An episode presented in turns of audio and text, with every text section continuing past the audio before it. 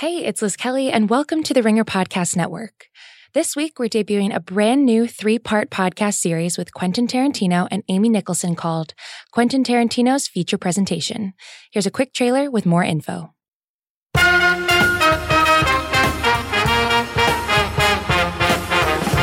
If you go to Quentin Tarantino's new Beverly Cinema in Los Angeles, you're going to hear that feature presentation song. And when the movie starts, you're going to step in to Quentin Tarantino's brain. If you own a movie or you own a print of a film, it feels like it's your movie. Consequently, it's like if people really like the movie and they go, "Wow, that movie was terrific," you know, my response was, "Oh, well, thank you very much." I was like, I, I, took credit for it because well, it was my print. So and, and, I, and I put the whole thing together to show it. So I, I actually felt like they were complimenting me.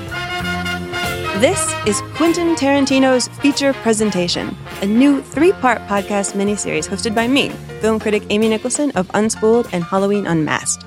Before the release of his new film, Once Upon a Time in Hollywood, Quentin and I sat down to talk about five films that he's programmed at the New Beverly, and we wound up talking about his life, his work, and how this movie crazy kid became a director who defined a generation.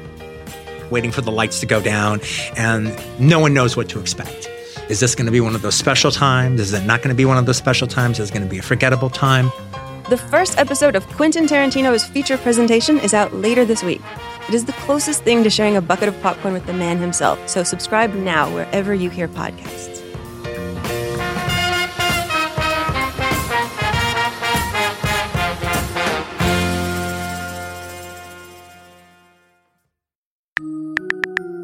Basketball is very good. Warriors are still the best team in the league. Kyrie will be a great locker room guy in Brooklyn. RJ Barrett ceiling is a sixth man. Basketball is very good. Hello and welcome to the Ringer NBA show. This is the group chat. I'm Justin Verrier. Joining me, Danny Chau in studio. Yeah, I'm I'm still not used to the the, the group chat chant. Well, I don't know. You better get used to it, my friend. All right. Well, this might even be the last time we see Danny in studio, actually, before you take a, a nice little jaunt to uh, to a different country. a Couple months, yeah. Okay. Well, I'm gonna savor this. All right. We don't usually get to look eye to eye. And so I get to stare deeply into you as we talk about Kawhi Leonard today. Uh, Zach Kram will also join us later in the program to talk about the best young cores in the NBA, and Isaac Lee is here. I guess I should say hello to Isaac. Hello. Hi. Hi, Isaac. I'm sure you'll be jumping in here when we talk about this first topic. Oh, I will. We're going to be jumping around a little bit to start with. We're going to talk about all the unrest amongst ownership. Uh, we're going to talk about Zion Williamson's new shoe deal with Jordan Brand. Danny Chau is going to talk about Dragan Bender for, for, a great like 20 minutes, I would say. We could do even more here. We have okay. the studio for longer. Uh, but first, let's talk about Kawhi Leonard. Yesterday, which was Wednesday, uh, Kawhi Leonard and Paul George met the LA media for the first time as LA Clippers. They did so at a court that the Clippers established somewhere in Los Angeles. What's it called? The Meadows? I don't know. I didn't do the proper research.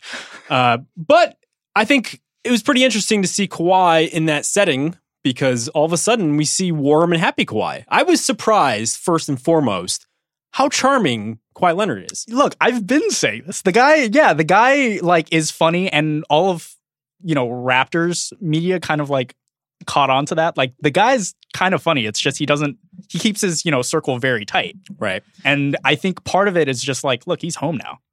I think he kind of let loose. Well, yes, I, I think it's probably that. It's probably also that now that he's made this big decision, perhaps he's reached a point in his career where he's he's more willing to be that guy. He really did force his way into a certain situation uh, in order for the organization to be built entirely around him. Right.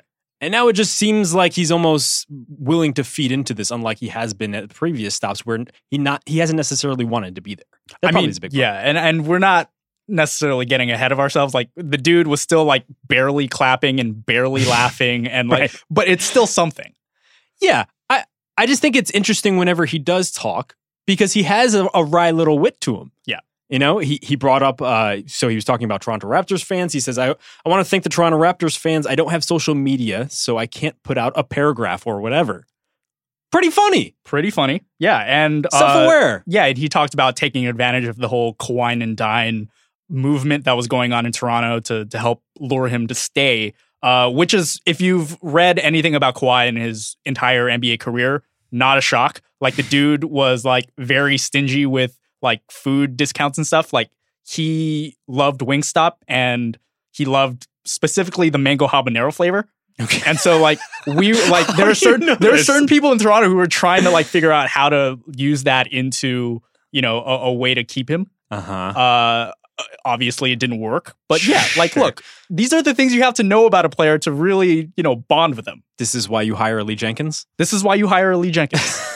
what, what is the wing scene like in LA? Is there a lot of mango and habanero? I mean, it's out there, but I like to be honest. For me, that's it's kind of a gross flavor. It's a yeah. little too sweet, yeah. but you know, I still haven't found like a go-to barbecue spot. There are more popping around LA, but I don't know. It just feels a little weird to go to those in LA. I mean, the problem is with barbecue is that if it's good, there's going to be a line. And if you're not willing to wait in that line, then you're not going to be getting good barbecue. Mm. So, mm. well, I think it's interesting to compare Kawhi to Anthony Davis in this regard. It seems like Kawhi isn't trying hard, and which is why I find him so uh, charming and just like easy to to understand. Whereas Davis has spent the past now six months really trying to be a, a figure in our lives? Look, it's it's like every LA transplant for me. It's like you come in here with a certain conception of what the city is. You say you while looking at me. You know, well because we're we're, you know, seated next to each other, but I'm I'm really speaking in general. Hmm. Like mm. you have a certain conception coming from another place of what LA is supposed to be and you try to act up to that standard. Whereas people who are from here and and Kawhi, like yeah, he's he's lived here all his life and and he has such strong roots here he can kind of be himself mm. immediately from the get go. Isaac, what do yeah. you think about Kawhi's uh, introduction here? Oh, I thought he was very charming. Everything you've said, he's witty. He was uh, very clear about how he did not grow up a Lakers fan, mm. which is uh, very near and dear to my heart that he said that. And yeah, I agree with Danny saying that he's from Moreno Valley, which is you know a little bit far away from here, but he's from Southern California. He's coming home. He's he made it very clear he came to the Clippers or he wanted to choose an LA team because of his family and to be comfortable and to be around his core group of people. So, yeah, all in all, really, uh, really encouraging to see him charm the media and and uh, play along. I guess. Yeah, I guess that's the thing. Kawhi just doing what everyone normally does is an event, right? Because we're just not used to that. I thought, and, and to Isaac's point, I thought it was particularly interesting uh, the contrast that they're trying to strike the Clippers organization, and perhaps Kawhi was feeding into this a little bit between the uh, between the Clippers and the Lakers. It seems like the Clippers are trying to make an effort to carve out their own niche. Clearly, they're trying to uh, build a, their own stadium in Inglewood that has gone through various difficulties, including Shout, shouts out to what Dolan to Dolan, yeah, James Dolan, who owns the forum across the street and was kind of duped. And he actually has grounds for being kind of upset about what's going on there. Uh, with with Steve Ballmer and yes. the Clippers potentially defend building him. A, well, defend him. This is like this is unbelievable. By, by all accounts, they told him that they were going to build something else. I forgot what it was. Right with the parking lot that was uh, that he owned in addition to the forum because the forum is i guess across the street i don't know exactly what the terrain looks like and then the city just turned around and sold it to Steve Ballmer, which I'm sure is better for the city and better for Ballmer. But Dolan, by all accounts, was like totally lied to. Right. And so, I mean, I hope that like he doesn't win in that scenario, but he at least has. You know, can't believe you're reason. defending James Dolan right now. Well, I'm, I'm, I'm a defender of truth, Isaac. Oh, oh truth. Oh, okay, okay. but anyway, the Clip- the Clippers are clearly trying to define themselves in this market. I'm skeptical that they'll have an immediate impact, especially because the what what they're kind of leaning into is that we are the understated organization, and while that might appeal to stars like Kawhi Leonard and Paul George, uh, understated is probably just another word for less interesting. Yeah, I, I, think what Paul George said during this press conference was kind of interesting. It's like, you know, we've got our own identity. We're chasing something else. It's not really about the battle of LA for us. We're we're chasing something more. And it's like I feel like both him and Kawhi have kind of fallen for that same pioneers pitch that they sent to Blake Griffin with sure. Gandhi and Einstein on the mural or whatever. Mm-hmm. It's like, I guess. yeah. Uh, wasn't this the issue with Lob City? Is that they w- competed on a national stage. Right. And national basketball fans were interested in them because they were such a good team. They played such uh, good offensive basketball. Uh, it was a very pretty style of basketball, especially uh, when Chris Paul wasn't just barking at everybody. But in the LA market, they just never really rated. Not at all. I mean, I mean, ticket prices just never really changed. The Lakers were by far the worst team, right? But that was still the draw. It was still the draw to represent, you know, purple and gold or whatever. It, yeah. it, it, it was weird, like to see all those Lakers fans still in, you know, Clippers home turf. It's like jarring, right. to be honest. Right. So the Clippers are doing their best to try to carve out their own little niche here. Uh, what was also interesting is afterward, after the press conference, Kawhi sat down with Chris Haynes of Yahoo Sports, really to clear the air in a way that I don't think he's ever done with a national reporter. Yeah. It does seem like every superstar ends up having his guy in the media. Uh, w- with whom they kind of clear the air, they kind of get their side of the story out there. Uh, in this story in particular, the few things it was mostly like a denial of everything else that was out there. Uh, he denied that he led on the Lakers because I guess there weren't really credible reports, but more just rumors and just like burbling whispers uh, just about that Kawhi held them hostage right. as they were going through the summer. Uh, I never really fed into that all that much. It seemed pretty clear that he was just going to take his time and that anyone interested was going to have to go along for the ride. So I don't feel like the Lakers were duped per se. Do you have any feelings on that one? No, and I feel like he mentioned this later on. He was just like, I I feel like it was very clear from the get go that I wanted to play in LA, and that like, sure, these teams traded me and these teams traded for me, but ultimately that wasn't really my decision. Right. And so when I got to Toronto, obviously I'm not going to be, you know, I'm not going to waste a season. So I wanted to make history there. I wanted to get them a championship. I did. I fulfilled my end of the bargain because the bargain was really, look, I'm on one year of my contract left and I'm going to do what I can, mm-hmm. but ultimately the decision's mine after. Yeah, he was basically you know? like a freelancer. Yeah, you know, like he fulfilled his contractual obligation. It wasn't even read, really reading the tea leaves. It was like it was right there in front of us, and it was just he's such an unknowable presence that we all kind of tried to feed into whatever whatever you know suspicions or rumors that kind of latched onto him. Mm-hmm. But it's like he was pretty much a, a, blank slate the entire time. Right. In the absence of any information, we tend to just go with whatever we already right. think uh, or whatever people are throwing out there. And so I think it's in his best interest to be talking more. He also, to, to Isaac's points earlier, uh, he denied that he and Paul George were really Lakers fans per se growing up. Well, yeah, Paul George has stated that many times in the I, past. I also don't care right. Yeah. It doesn't matter. Like Paul Pierce was a huge Lakers fan. Like Anthony Davis is from Chicago and probably loved Michael Jordan. Does that matter? Zion Williamson, as we'll talk about later, was a Michael Jordan fan, apparently. Like, th- who cares? Right. Uh, and then he also denied, and I think this is the most important part. Uh, that he was the architect of the Clippers trade for Paul George. It's really coming down to semantics at this point, where Kawhi is basically saying he didn't go to the Clippers and demand that they trade for Paul George he basically said, Listen, I, I would like to play with a superstar. And the Clippers showed him a list. And this is according to him and, and also some reporting in The Athletic recently. And he was just said, Yeah, that would be cool. And the Clippers went out and did it themselves and they landed George. I honestly imagine it being like you walking into a Home Depot and like going to the paint section and the people be showing you a bunch of swatches and them being like, Kawhi, pick the one you want. sure. And he's like, yeah, all right, Paul George, let's I'll, do it. I'll have a Paul George. Uh, I don't know if it matters much, but it does kind of undercut our understanding of this power play. And I sure. think it's just necessary. It's it's like necessary to bring up, if only because we're trying to get a handle on this current environment.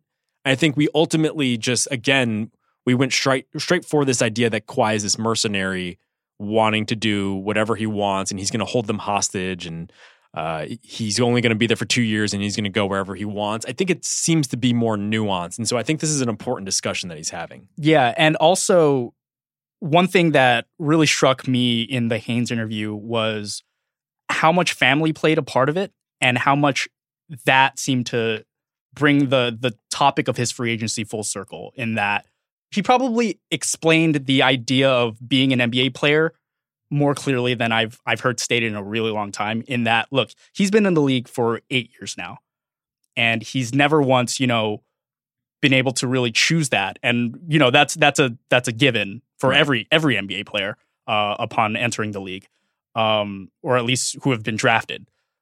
And through those 8 years he's seen, you know, nieces and nephews and uncles and aunts and and everyone kind of grow over time. And he only really gets to have like three months with them mm-hmm. to see them, to interact with them. And so he's missing a lot of these key moments. And, you know, ultimately it's like that's what was most important to him. Yeah. And I, I don't think you can fault him for that. Yeah, I thought that was the most affecting part yeah. Uh, of that entire conversation, as you mentioned, uh, because I think we just assume because they don't spend a lot of time in their city anyway during the season that those days in between games don't matter and he he did say just how much he missed kind of watching people grow up and i thought that was a very human moment uh, an important one when we think about these things like i mean think about how we've like settled on where we want to live we just right we we want to be near people that are family or we just want to live somewhere we want to live if he has the ability to choose he should just choose based on not just basketball but some of these other things right and it just so happened that both of those things aligned for him in la yeah, and and tangentially, as this was all happening, uh, Sam Presti pointed out at a press conference today that although Paul George said that the trade demand that he made was mutual between he and the organization, uh, Presti, we demand that you go somewhere else. right. well, I think there was this idea that the Thunder were ready to move on and I believe there was reporting, I want to say it was in the athletic piece uh, by Sam Amick and Jovan Buha, uh, just about the the Clippers whole thing, getting Kawhi and, and George that, that night and kind of the things that went into that, that the, the Thunder specifically had nipped around the idea of trading Westbrook at the draft. Right. So they, they had theoretically been talking about what they could do with this team. It seemed like they had tapped out both Westbrook and George reportedly had – talked in the organization in the meantime, in between when they lost in the first round and uh, when they both inevitably got traded about like what they could do going forward. So there is some gray area there. Uh, Presti said specifically, he said politely, according to Royce Young, uh, that he doesn't really agree with Paul George's use of the term mutual in trading him which I guess I don't, I, I, don't know if any of this matters. I think we're we're getting more I, details, but I don't know if eh, it changes anything for us. I, I don't think so. I, I think ultimately the both both sides got what they needed, and we're just going to move on from there. Right. Well, let's move on ourselves. Uh, we're going to talk about Zion Williamson now, who signed a shoe deal finally, which I was anticipating because this seems like a huge part of any superstar's trajectory, but it seemed sure. like the news kind of came and went. Uh, ultimately, he signed the richest annual shoe deal in, for a rookie in NBA history. It is only five years total, which is important to mention. Uh, the previous high was LeBron James in 2003, who signed a seven year, $87 million deal with Nike. Uh, although I believe the story goes that Sonny Vaccaro, who's working for Adidas at the time was promising him 100 million, mm-hmm. and then he didn't end up getting the funding for it, which is why LeBron partially went to Nike, and then we are where we are now.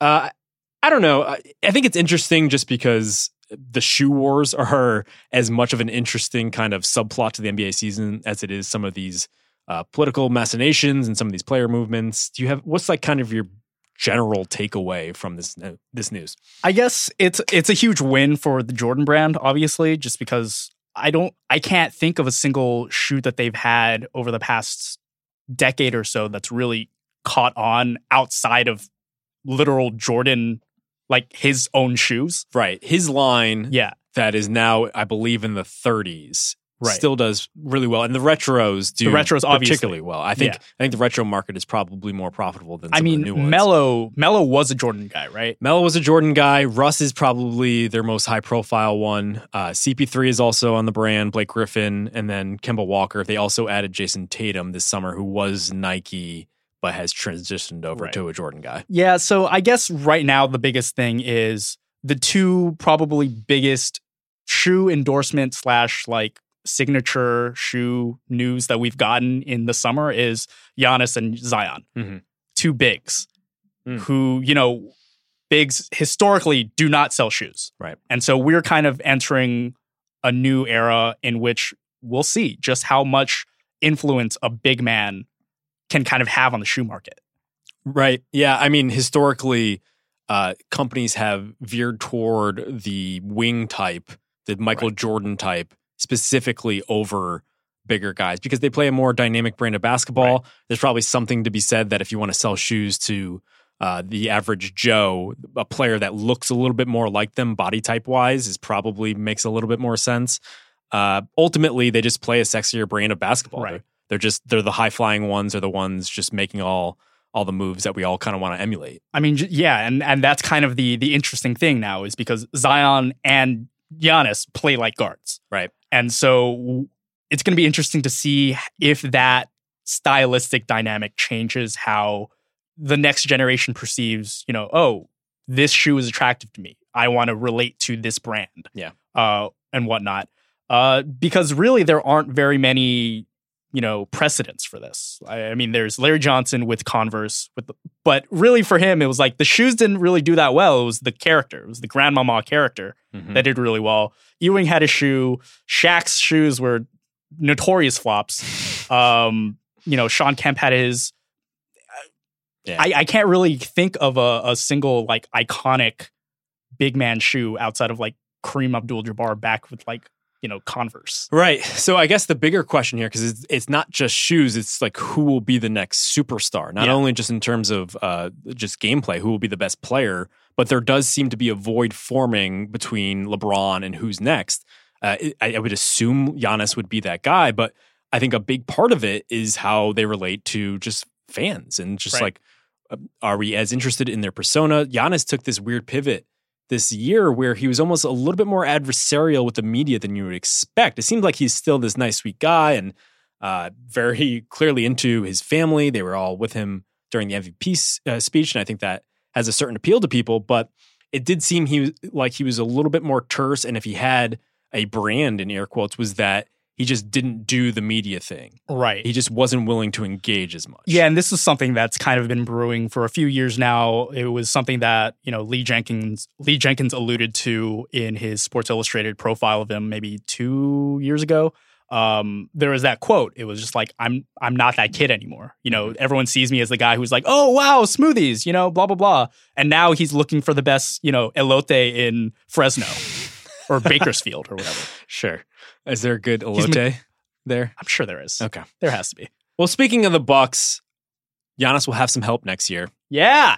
In addition to Brook Lopez, in addition to Eric Bledsoe and everybody else they have there, now they have Dragan Bender. Yes. Back Bender is back, baby. Two year deal, right? Yes, he got a two year deal with the Bucks. I, I didn't see details on it, but I presume it's a minimum contract. Yeah, uh, I mean, so for the longest time, I think for the past like week or two, Dragan Bender has basically had a verbal agreement with CSKA Moscow to play overseas. Uh, and I think Cheska allowed him to kind of scout the field and see if there were going to be any more NBA offers. It was looking real tough there. I was I was getting pretty sad for my boy. Uh, yeah. Uh, but uh, yeah, I think this is a it's as good a landing spot as you can probably expect. He's another you know versatile theoretical three and D uh big five, four. You'd probably want to play him at the four or five, probably at the five.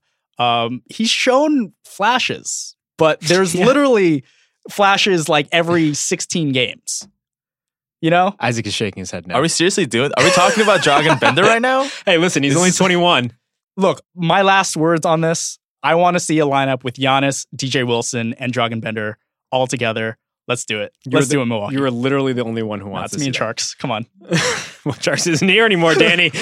You're dealing with me, and we're going to talk about NBA owners. So yeah, this is the last bit of news here. Uh, owners pretty upset with how things have gone this summer.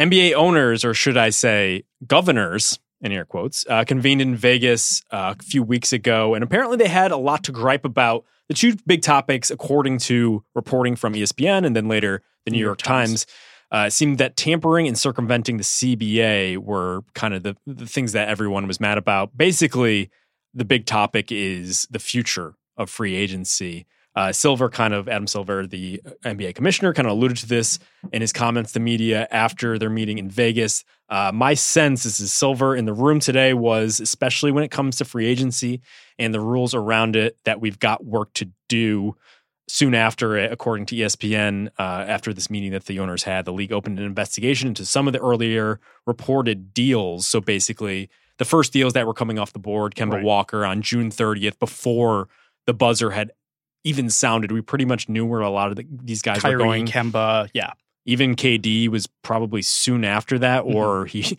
he tried to delay the announcement to announce it officially on his Instagram account or the boardroom's Instagram right, account. Right, and there was talks about like Bobby Portis being like, "Oh yeah, we had this thing done like five days ago." Right, that they were going to meet five days ago. So I don't know how I feel about this. Uh, on the one hand, I do feel like something is has gone wrong here that there is an issue at play. I just don't know how you fix anything. Yeah, and this is kind of something that I'm writing about, and it, will probably go up on Friday. I feel like we've reached like a breaking point in the current structure of the NBA. So it kind of reminded me of back in the lockout year, where we kind of established what we know to be the NBA, like max contracts. Before 98, 99, max contracts were not a thing. That's how Michael Jordan was able to make $33 million on a one year deal that went way beyond the actual salary cap of, of the team. That's how they were able to do it because they had his bird rights and they were able to basically sign him for anything. So max contracts exist now. Uh, the rookie scale exists now. Mid level exceptions. All of these things were to kind of keep players under team control for as long as possible. That's kind of changed over the course of the past decade or so with the new CBA, with the past lockout in 2011. But now, with all of these shorter deals, with all of you know these players kind of figuring out how to play their own leverage against team owners and against front offices, and, and kind of Kawhi being the guy to kind of unleash the floodgates. Mm-hmm. I think we're looking at the next lockout, if it happens, we're looking at completely different changes to the CBA that who knows if they're going to be able to legislate or regulate. Right. Yeah. So a lot of the ire kind of was focused on how to change free agency, specifically the free agency calendar and when and how teams are communicating with agencies and with their players about what their decision will ultimately be.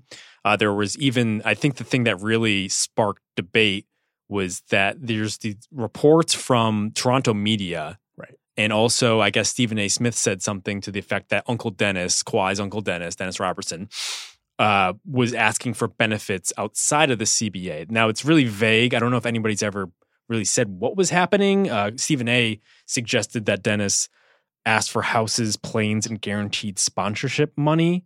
But he also followed that up with saying, "I have, I have no idea if this is true or not." I mean, it's a perfect way to cover your ass, right? So I think what will end up happening is I think there's only so much you can do about this stuff. And and the the report from Zach Lowe and Brian Windhorst even alluded to this. They brought up the fact that the league's general counsel said that strict enforcement of these tampering rules right. would require seizing servers and cell phones. And yeah. Like like the owners were just like, well, we want strict enforcement. And the general counsel was just like, Do you really want to know what that entails? And yeah. everyone just kind of sat on their hands. Right. And now I imagine that this con- conversation will continue. The investigation, as far as I know, according to reports, is still ongoing. I think what will end up happening is that they'll find out that this is a much trickier problem to solve and that there is no easy solution for it, but the tensions will remain. Right. And as you're alluding to, I think the things that they can solve are the specific like terms of the of the CBA. Yeah. And how they can keep players, what they mm. have at their disposal to keep players, what they can do to solve this issue in air quotes that small markets are just at a significant disadvantage. I think ultimately what's scary for a lot of teams and, and I guess for a lot of owners and, and fans is just like money used to solve everything. Mm-hmm. Uh, you know, in the past, the lockout was always about, you know, finding, you know, a, a fair split in the BRI. Um, and just being able to toss more money uh, a certain way would solve everything. Now we're looking at look the supermax and all of these these you know institutions in which they've they've tried to give players more money or tried to use money as the ultimate leverage no longer really resonate with the top players. Right. So what do you do after that? Yeah, I don't think it's helping the players uh, because they don't want to stay with their teams, and I also don't think it's helping the owners or some of these front offices because you end up in a situation with a guy like John Wall, right. one of the few people to take the the money, just just being on their books forever. Russell Westbrook, another example of this. So I just don't think it's been as much of a lure as they thought it would be. And so we're now we're in this weird situation where the small markets are going to want to have an option and I just don't know where that's going to come from. Yeah, I, and look, these these players are making money like from outside ventures, and and you know, Luol Deng has become a, a mogul according to uh, Forbes. He's become like a real estate mogul.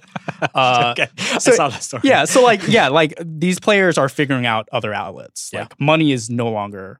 It's really what most people are looking for in their in their work lives now. It's like how do I how do I find happiness? Yeah, and I also think people are just going to adapt to the environment. They're going to find ways to circumvent it regardless. Yeah.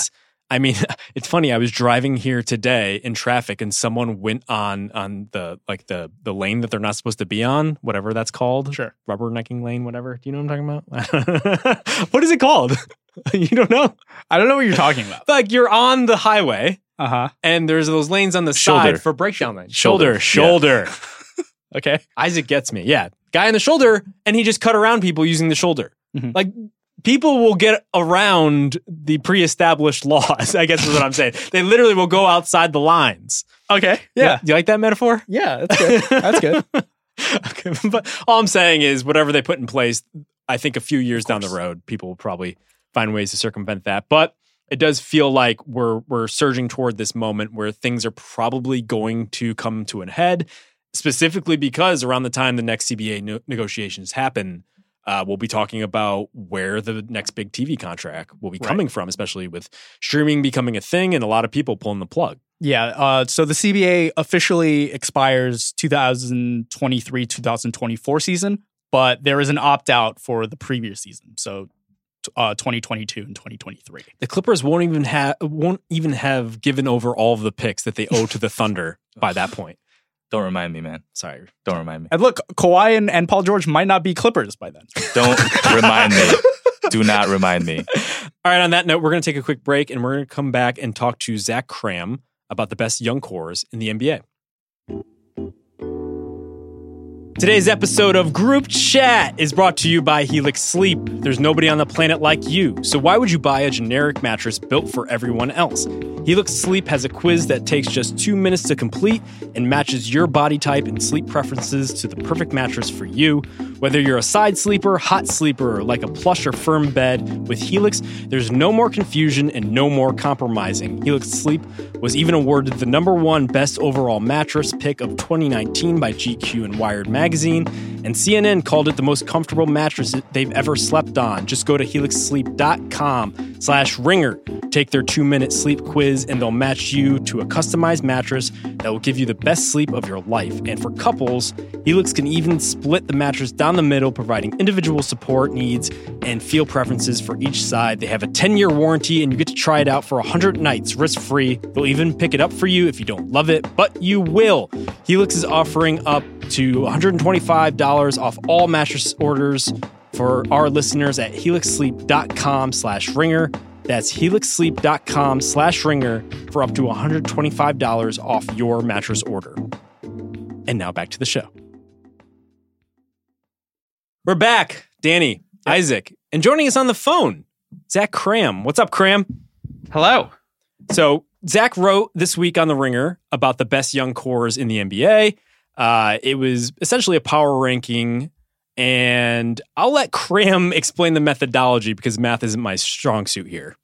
So this is not uh, of the various power ranking kind of things we've done. This is one of the I think easier to understand methodologies. Basically, took uh, 538, which does future player projections based on their past and kind of what the history of players with that profile looks like and forecasts trajectories for them. So I took every player in the NBA and their next five seasons, sorted them by team, and then only looked at players who are under 25. And specifically, I defined that with players who will be under the age of 25 at the midway point next year, which is how places like basketball reference define age. So it's kind of maybe silly that like Nikola Jokic is only two months younger than Giannis, and he qualifies and Giannis doesn't. Obviously, if Giannis were on this list, the Bucks would rank a lot higher. But basically, this was an effort to determine of the young cores in the NBA which team is the best situated and which team is the worst, and you know where to the other 28 teams fall between those extremes.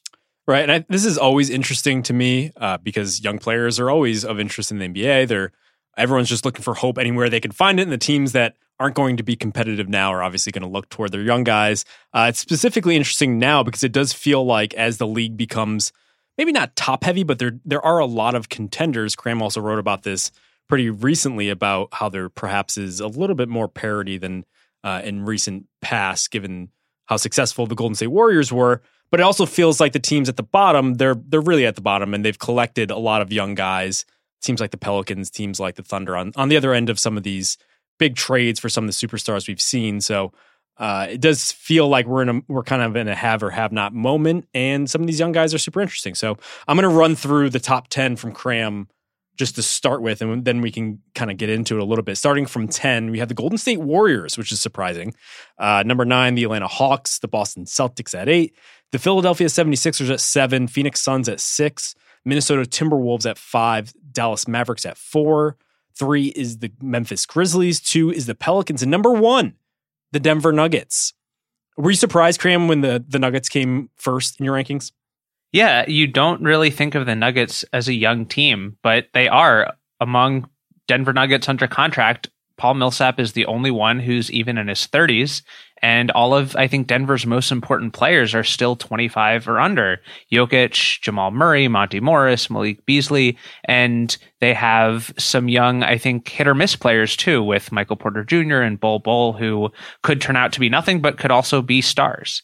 And I think that puts Denver in a really interesting position because I think a lot of us, myself included, were kind of disappointed that they couldn't figure out a way to advance further in the playoffs last year, especially with Golden State's injuries. Maybe they could have really made a run at the finals, but then you take a step back and remember this is still a young team which didn't have playoff experience before and presumably has a lot more room to grow together. Yeah, I, I mean, all of those players that you listed outside of Millsap and, and a couple of the players that they acquired this year or this offseason were all drafted from 2014 and on, mm. the past five years, I believe. So yeah, like this team is very, very young. Yeah, and we don't really think about that as Kram alluded to before. That because they were one of the best teams in the West, we we kind of accelerated the growth process. But this isn't even a team we expected to be all that good last season. So perhaps next season is actually their window, and perhaps even going on from then. I mean, they have a lot of these guys under team control. Jamal Murray just signed a max extension, which was a little pricey for Jamal Murray, if you ask me. But everyone else is is kind of there for the long haul. Gary Harris also under contract, and as you mentioned, some of these younger guys coming in, they've done a good job of taking risks, perhaps where a team that already has an established core should. I also wonder if the team would seem a bit younger if Jokic didn't play like a 40 year old. Right. Yeah. That, that's a big part of it, too. Another team that I found uh, just interesting from this list in the top 10 was the Wolves. Another team I think that we're specifically interested in, Danny and I, because I think we're very high on Carl Anthony Towns. Kram, uh, tell us about where Towns kind of rated among some of the top guys amongst this this group of, of 25 and under guys or under 25, yeah, sorry. This is basically the Carl Anthony Towns is so good that he that he propels the Wolves that high all by himself ranking. Like mm-hmm. if you look at over the next 5 years the projected value brought by all the players, Carl Anthony Towns ranks sixth in the NBA.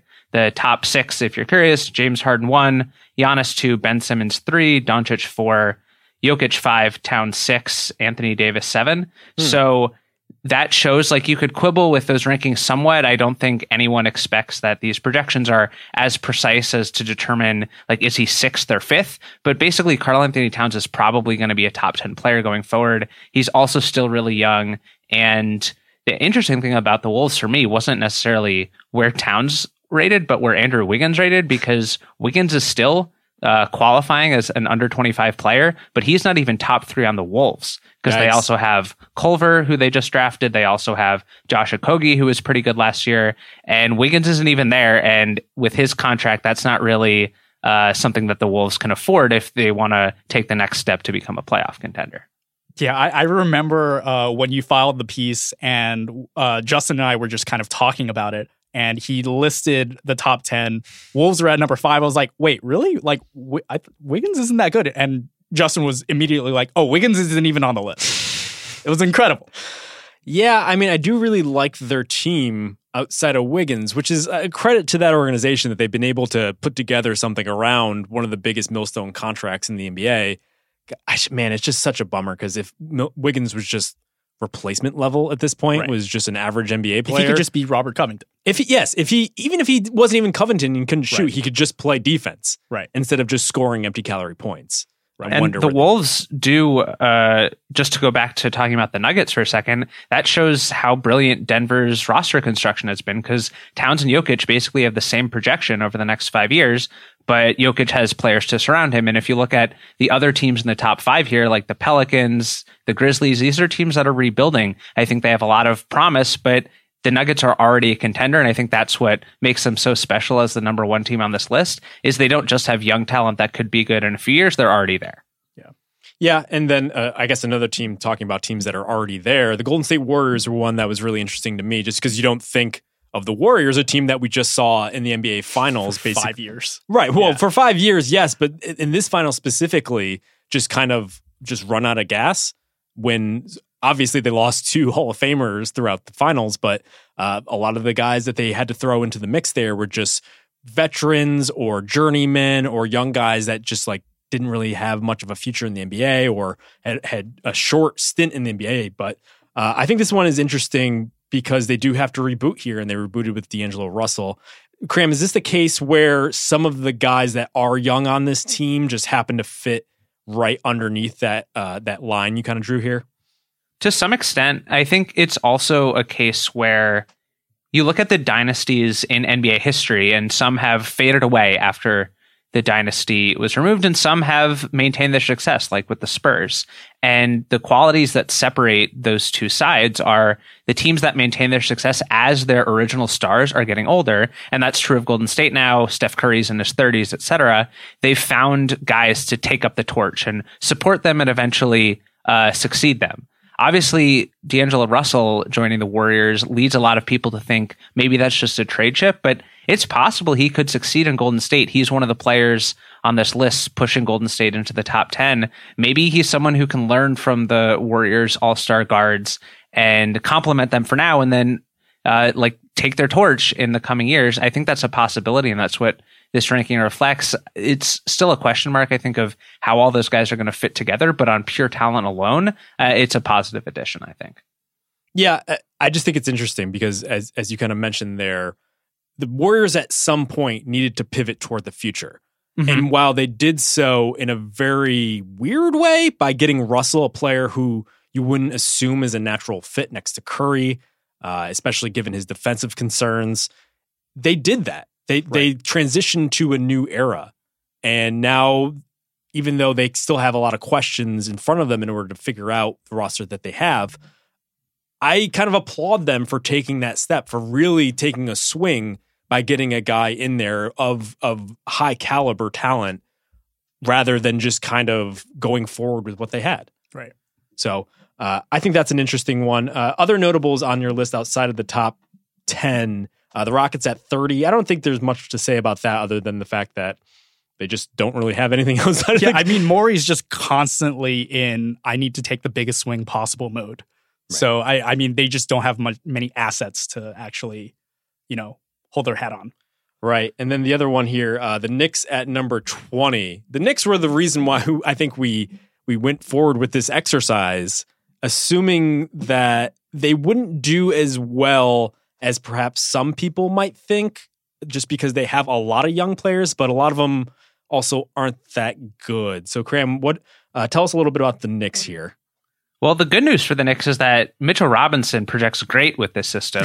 uh, the 538 projections think over the next five years he'll be better than other young bigs like DeAndre Ayton. So that's great. The bad hmm. news is the Knicks have been bad for a few years now, and they've had top 10 picks for a few years now, and none of those guys looks like a sure thing. RJ Barrett obviously hasn't played yet, but I think there's a big divide there, even among people on our own staff, on how good RJ Barrett's going to be, looking at just the pure scouting versus the stats, because his stats in college were not good. He was a poor shooter, he was a poor defender, and I think that's reflected in his projection a bit. But then also, there are other recent lottery picks. Frank Ntilikina has not done much in the NBA and kind of lost playing time at the end of last season. Kevin Knox post, uh, posted one of the worst rookie seasons of all time last year. And he's young. It's certainly possible he could rebound from that, but it's also, there's not much precedent for a player who posted such poor numbers to become good again. And I think that's what this ranking reflects. Basically, even though the Knicks have drafted in the lottery for so many years now, they don't have the pieces to build around that you would expect from a team that's been in that position for so many years. So I you know, we we'd actually made a bunch of jokes in the Ringer Slack about Kevin Knox's terrible, terrible rating on the 538 model. um, I was wondering if you looked at Kevin Knox and you like literally just took him out of the picture, would the Knicks have moved up in the rankings? Doing that math in my head right now, if you remove Kevin Knox from the picture because he is uh, a negative below replacement level over the next five years, the Knicks would probably move to like number 13 or 14. It's pretty good. so what happens in the middle is a lot of these teams are bunched pretty close together and there's kind of a mix where some teams like the Kings and the Jazz are basically there because they have one really good player and not much else in De'Aaron Fox and Donovan Mitchell. And then there are some other teams that have a bunch of like so-so pieces, but no number one star. So that's like the Spurs who have DeJounte Murray and Poeltl. Uh, and I think the Knicks would jump up to that group along with like the Pistons too as teams with a couple good pieces, but no sure thing. Hmm. So let's talk briefly just about some of the other findings here. Kram, are, uh, were there any things that kind of jumped out outside of the things that uh, we uh, we talked about, either on a team level or just about the exercise in general?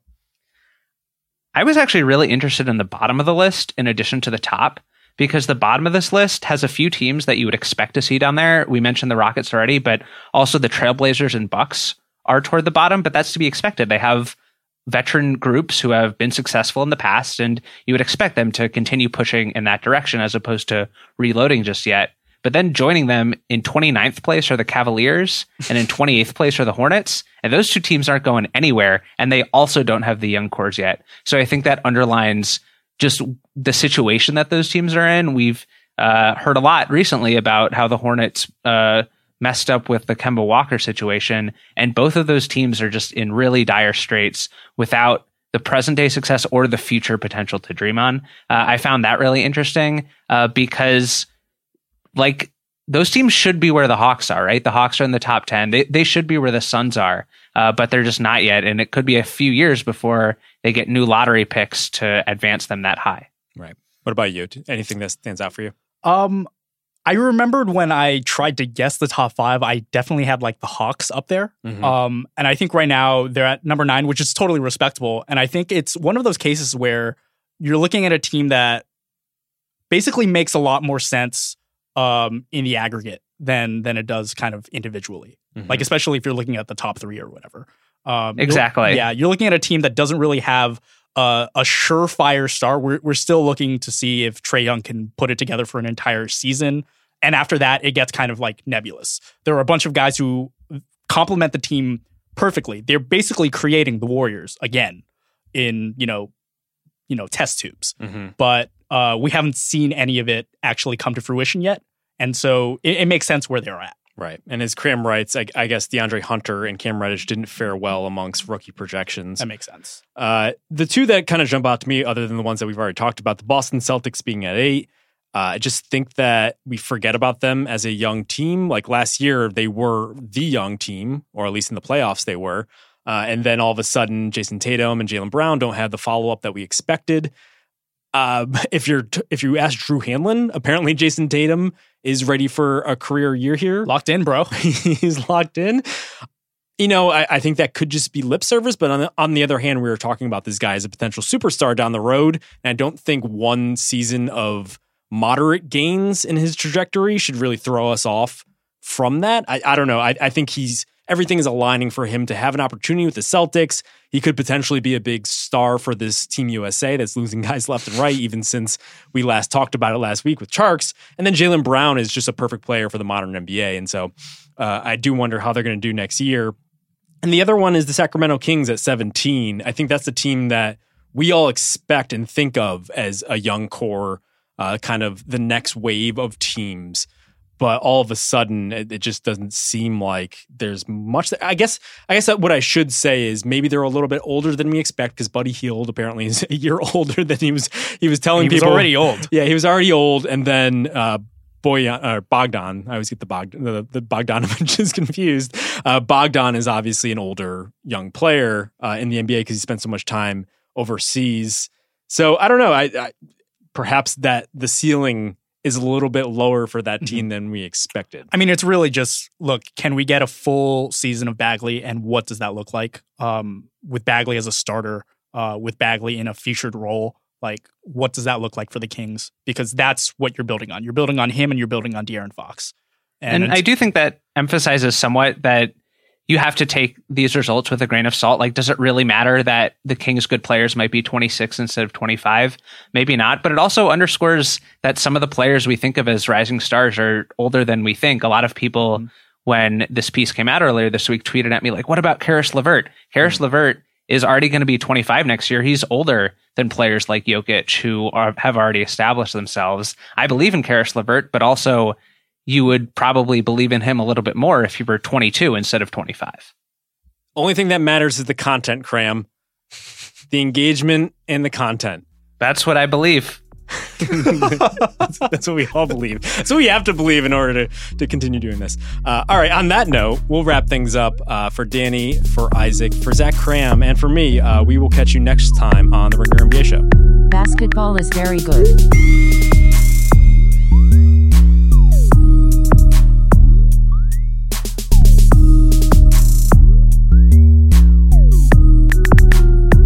Basketball is very good.